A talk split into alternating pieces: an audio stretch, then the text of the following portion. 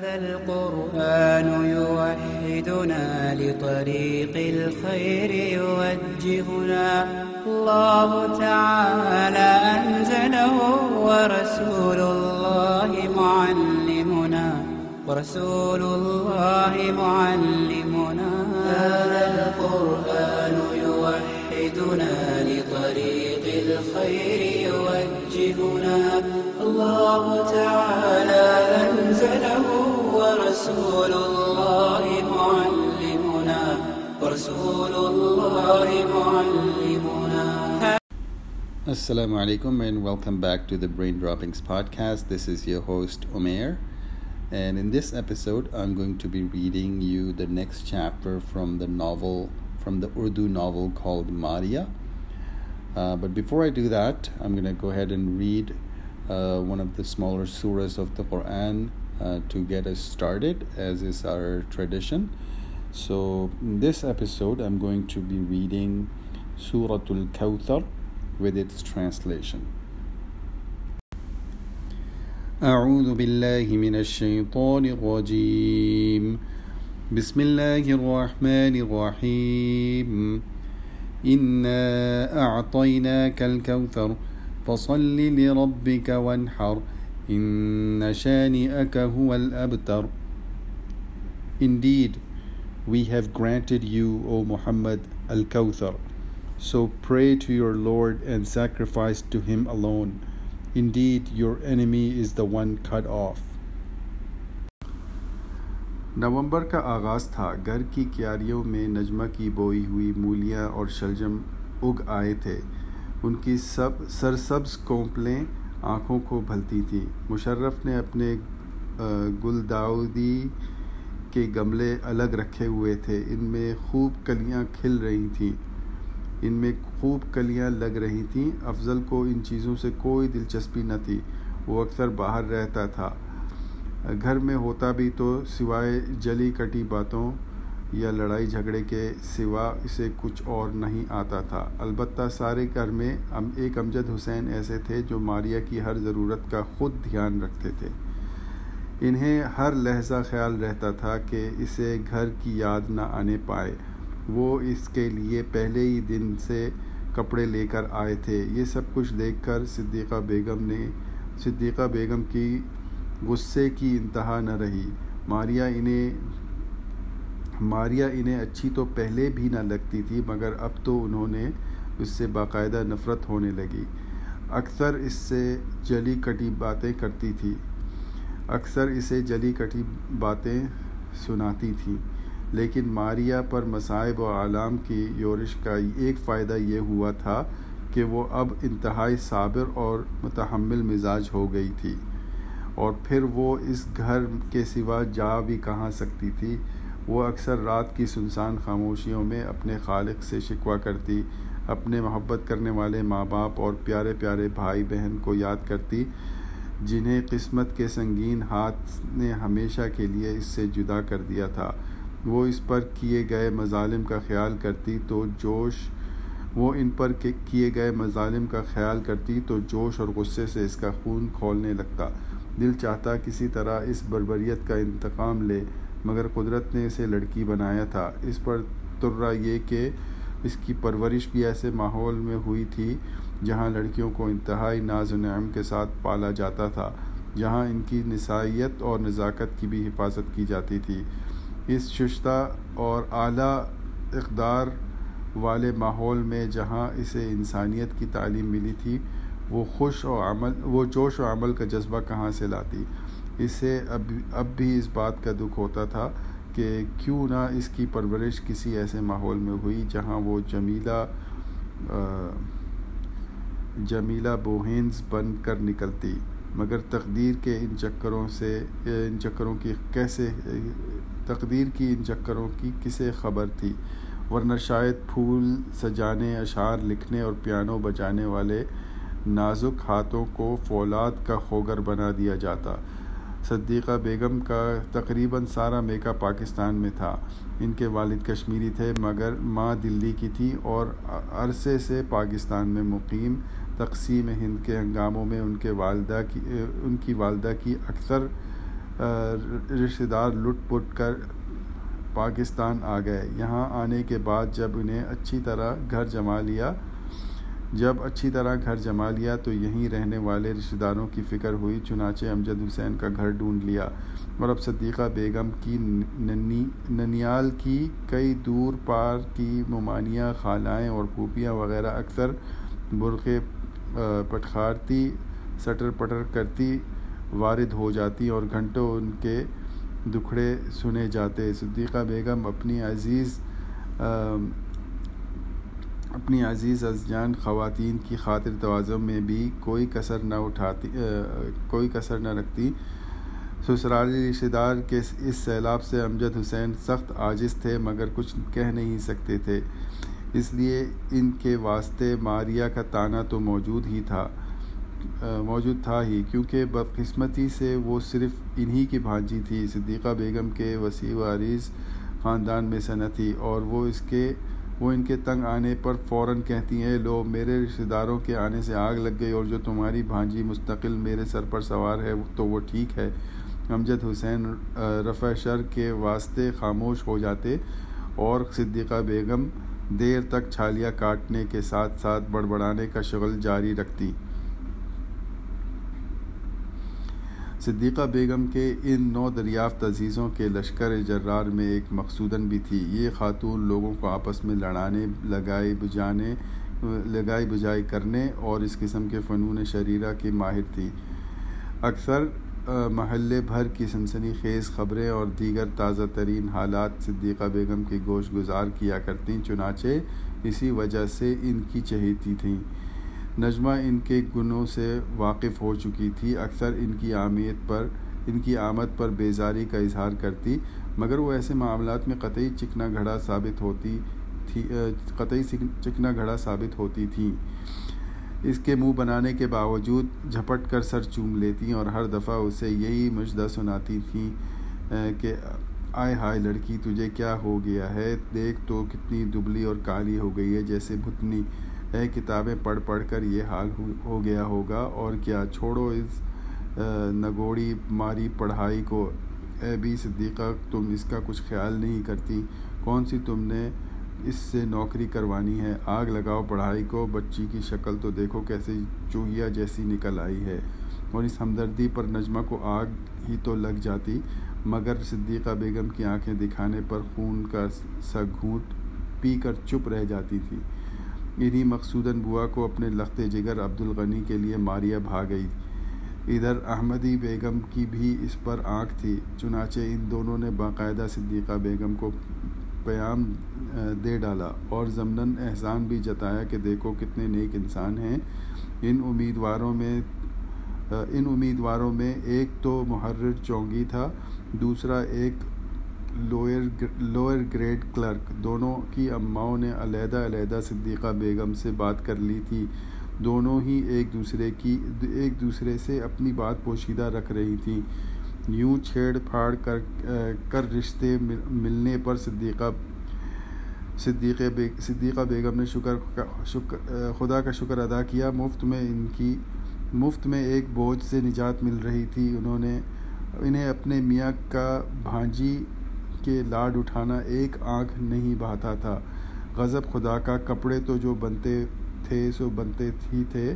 کل ایک سفید کوٹ سل کر آیا تھا بی بنو کی فرمائش پر کہ ہم سے یوں ہی بازاروں میں نہیں جایا جاتا۔ کوٹ چاہیے لو بھائی، اگر اتنا ہی پردے کا شوق ہے تو برقع کیوں نہیں پہنتی؟ مگر کہاں صاحب، وہ فیشن کی ماری سنتی کہاں ہیں؟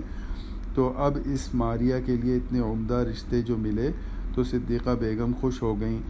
دل تو چاہتا تھا کہ شوہر سے بات کر لے، مگر وہ ایک ہی ضدی تھے۔ کوئی اڑچن ضرور ڈالیں گے۔ انہوں نے تو آہستہ آہستہ، انہیں تو آہستہ آہستہ ہموار کیا جائے گا۔ پہلے انہوں نے یہ خوشخبری نجمہ کو سنائی اور ساتھ ہی اپنی رائے کا بھی اظہار کر دیا، بیٹی، ایک یتیم لڑکی کی اس سے بڑی، اس سے بڑھ کر خوش قسمتی کیا ہو سکتی ہے؟ کہ یوں بیٹھے بیٹھے اللہ نے اتنے عمدہ رشتہ رشتے بھجوا دیے۔ ارے، زمانہ بڑا خراب جا رہا ہے، اچھی اچھی لڑکیوں کو کوئی نہیں پوچھتا، اس بیچاری کی تو اب عمر بھی ڈل رہی ہے اور ایک دو سال تک اس کوئی پوچھے گا بھی نہیں، منہ پر پکا پن آ جائے گا۔ مگر بیٹی، تو مجھے تو خدا کو جان دینی ہے، سوچتی ہوں اس دن اس دن ماں باپ کی، اس بن ماں باپ کی بچی کا کوئی ٹھکانہ میری زندگی میں ہی ہو جائے۔ ہاں ہمارا کیا ہے؟ آج موئے، کل دوسرا دن۔ آج موئے، کل دوسرا دن۔ اور وہ خواہ مخواہ بن آئے آنسوؤں کو پوچھنے لگتی۔ نجمہ حیران سی بیٹھی، حیران سی بیٹی تھی۔ رجمہ خیر ان کی ہی بیٹی تھی، مگر امی اب، ابھی تو وہ آگے پڑھنا چاہتی ہیں۔ ان کا خیال ہے کہ ارے آگ لگاؤ، اس موئی پڑھائی کو وہ تنک کر بولی۔ کوئی ہم نے لڑکی سے نوکری کروانی ہے، اس کے ماں باپ تو چاہیے کو کو تو چاہیے تھا۔ دسویں پاس کرتے ہی اس لڑکی کی شادی کر دیتے، مگر اب تو یہ فری، فریضہ ہم کو ادا کرنا ہے۔ پڑھائی میں کیا رکھا ہے؟ آخر تو لڑکیاں اپنے گھروں میں جاتی ہیں۔ مگر یہ دونوں امیدوار لڑکے کرتے کیا ہیں نجمہ نے جرح کی۔ کماؤ ہیں بس؟ ہمیں اس سے کیا کہ نوکری کون سی ہے؟ انہوں نے بے نیازی سے کہا۔ اے لڑکے اے لڑکے کھاتے کماتے ہوں، اس لائق ہوں کہ بیوی کو بھی عزت سے روٹی کپڑا دے سکیں، بس اور کیا چاہیے اس زمانے میں؟ یہ کہتے ہوئے وہ قطعی بھول گئی تھیں کہ نجمہ کے لیے ایک ٹیچر کا رشتہ آیا تھا تو انہوں نے رشتہ لانے والی کو وہ کھری کھری سنائی تھی کہ وہ بیچاری روتی ہوئی چلی گئی۔ منہ ٹیچر میری ہی بیٹی کے لیے رہ گیا ہے۔ اے بھی جاؤ کسی اپنے، جیسے کہ ہاں میرے ہاں آتے ہی آتے تمہیں شرم نہ آئی۔ لو اور سن، لو اور سنو، میں اپنی چاند جیسی بیٹی ایک پھٹیچر سے استاد کو دے دوں گی۔ کان کھول کھول کان کھول کر سن لو بوا، مجھے یہ رشتہ ہرگز منظور نہیں۔ میں تو اپنی بیٹی کسی افسر کے ہاں بیاؤں بیاؤں گی جو مربو زمینوں والا ہو، جاگیردار ہو۔ تمہارے پاس کیا رکھا ہے فقیرنی کہیں کی؟ اور اب یہی صدیقہ بیگم اپنے شوہر کی یتیم بھانچی کے لیے جو ایم اے کی طالبہ تھی، حقیقتاً چاند سے بڑھ کر حسین شائستہ اور ایک ریاست ایک ریاست کے وزیر اعظم کی بیٹی۔ اس کے لیے انہیں محرر چونگی یا یا کلرک میں کوئی برائی نظر نہیں آ رہی تھی۔ لیکن امی، اب آپ ماریا سے بھی پوچھ لیجیے، انہیں کون سا رشتہ پسند ہے؟ نجمہ بھی ماں کی دلیلوں سے قائل ہو چکی، ہو چلی تھی۔ وہ زیادہ ذہین بھی نہ تھی کہ زندگی کے بارے میں کوئی اعلیٰ جاندار نظریہ رکھتی۔ اس کے لیے ایک لڑکی کی زندگی کا نقطۂ عروج یہی تھا کہ وہ بیاہ دی جائے۔ اے تو اے تو تم کیا بولتی ہے اے تو تم ہی بات کر لینا اس سے۔ صدیقہ بیگم نے پان کر، پان کھا کر چھالیاں پھانکتے ہوئے کہا، ویسے میرے خیال میں تو محرر چونگی ٹھیک رہے گا۔ ظہوراً خالہ کہہ رہی تھی کہ اوپر کی آمدنی بہت ہے اور ویسے بھی بہت سیدھا لڑکا ہے۔ نجمہ بیٹی کچھ سوچ رہی تھی، آہستہ سے بولی، امی، میں سوچتی ہوں ہم بھائی جان سے کیوں نہ کر لیں۔ بس صدیقہ بیگم کو تو جیسے آگ لگ گئی۔ گرج کر بولی، خبردار جو آگے کچھ کہا۔ نوج میرے بیٹے کے لیے لاوارث لڑکی ہو، میں تو اپنے بچوں کو ایسے گھروں میں بیاؤں گی جہاں سے اتنا جہیز آئے کہ گھر بھر جائے۔ یہ کیا لائے گی جو ہمارے در پر پڑی ہے؟ بات سوچ سمجھ کر کیا کرتے ہیں بیٹی؟ نجمہ بیچاری ششد رہ گئی اور پھر قدرے نادم ہو کر کھڑی ہوئی ماریا چھت پر اپنی پڑھائی میں مصروف تھی۔ وہ یہ مکالمہ نہ سن سکی۔ رات کو جب دونوں اپنے کمرے میں سونے کے لیے لیٹیں تو نجمہ نے بڑی ہوشیاری سے تمید اٹھائی، باجی، ایم اے کے بعد کیا کریں گی آپ؟ ملازمت ماریا نے چھت کو دیکھتے ہوئے سنجیدگی سے کہا، لیکن پیاری باجی، آپ، امی تو آپ کے لیے کچھ اور ہی سوچے بیٹھی ہیں۔ نجمہ نے ہنس کر کہا، وہ کیا؟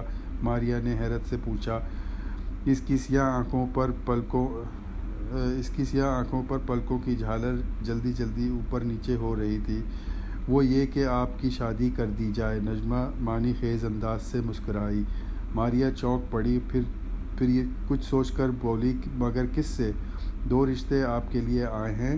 برسر روزگار نیک لڑکے ہیں۔ انہی میں سے ایک کسی ایک کے ساتھ۔ نجمہ نے تفصیل سے دامن بچاتے ہوئے کہا، ماریا کی آنکھوں میں آنسو آ گئی۔ وہ سمجھ گئی کہ کس کے لیے یہ سب کھڑکھڑا، یہ، کس کے لیے یہ سب کھیکڑا اٹھائی جا رہی ہے، پتہ نہیں کیا لکھا ہے۔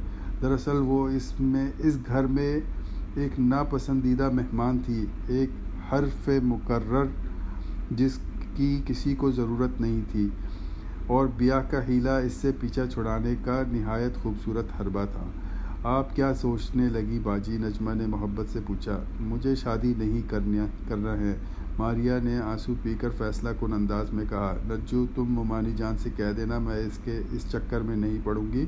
مجھے اپنی پڑھائی مکمل کرنی ہے، اس کے بعد ملازمت کروں گی۔ نجمہ کا منہ حیرت سے کھلا رہ گیا۔ کھلے کا کھلا رہ گیا۔ ارے، یہ، ارے، کیا کوئی لڑکی شادی سے بھی انکار کر سکتی ہے؟ شادی جس کے بعد دنیا کی رعنائیوں کا دروازہ کھلتا ہے، اچھے اچھے کپڑے اور زیورات پہننے کو ملتے ہیں۔ قدم قدم پر لوگ دلہن کے سامنے آنکھیں بچھاتے ہیں۔ ہر کام کرنے کی آزادی مل جاتی ہے۔ خواہ پکچر بھی دیکھیں، خواہ دریا پر سیر کریں، اف وہ اتنی مزیدار چیز سے انکار کر رہی ہے۔ واہ بھائی، نجمہ اپنے اپنے، نجمہ نے اپنے محدود ذہن سے سوچا اور تھوڑی دیر تک، اور تھوڑی دیر کروٹیں بدلنے کے بعد سو گئی۔ نیند میں بھی اسے شادی کے رنگ برنگے خواب دکھائی دے رہے تھے۔ ماریا کافی دیر جاگتی رہی۔ اپنی قسمت پر اشک بہاتی رہی، پھر سو گئی۔ سوتے میں اس کے رخساروں پر آنسوؤں کے نشان چمک رہے تھے۔ اس کا ماضی اب صرف ایک خواب تھا، ایک یاد تھی۔ گلزار تھا، گھر پھولوں سے بھرا، محل تھا، ایک کرنوں سے بھرا۔ اب کیا یاد کریں رونق والے وقتوں کو، کھل کھل کر چہرے، کھل کھل کرتے چہروں کو۔ اب کیا یاد کریں اس، ان کی بھری آوازوں کو، ان پیاروں کی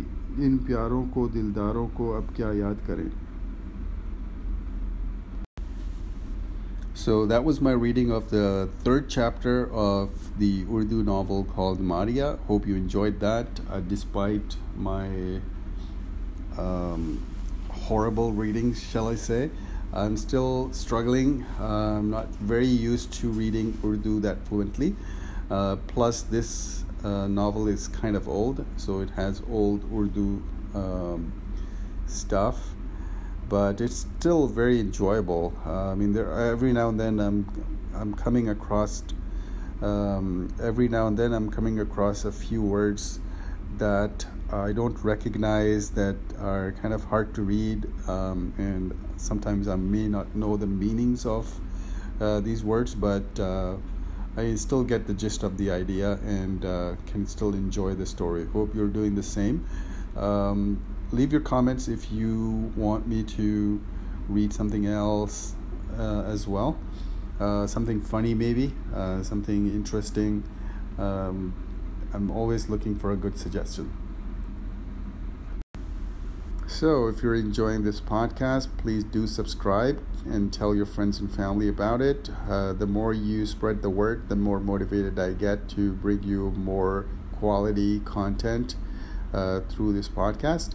Um, also, if you think that I read slow or I talk slow, you can always increase the speed on the podcast uh, app or whatever app that you're using to listen to it on your phone. Uh, you can you know, uh, probably easily double my speed and still understand me. Um, the reason for that is when I'm uh, talking on the phone uh, and recording the podcast, I'm a little bit deliberate. Um, so the words come out a little bit slower. I talk faster, I, I hope, anyway. Um, also, the reading is a little bit of a challenge. I don't read al- uh, anything aloud. I'm not a voice actor by any means but I'm just trying to put out content in various uh, formats in Urdu, in Arabic, and so on, just experimenting, if you will. Um, so if you have ideas, do let me know. Reach out to me via Twitter at Omer Salam, or you can email me at omersalam at gmail.com. Assalamu alaikum wa rahmatullahi ta'ala wa barakatuh. القرآن يوحدنا لطريق الخير يوجهنا. الله تعالى أنزله ورسول الله معلمنا رسول الله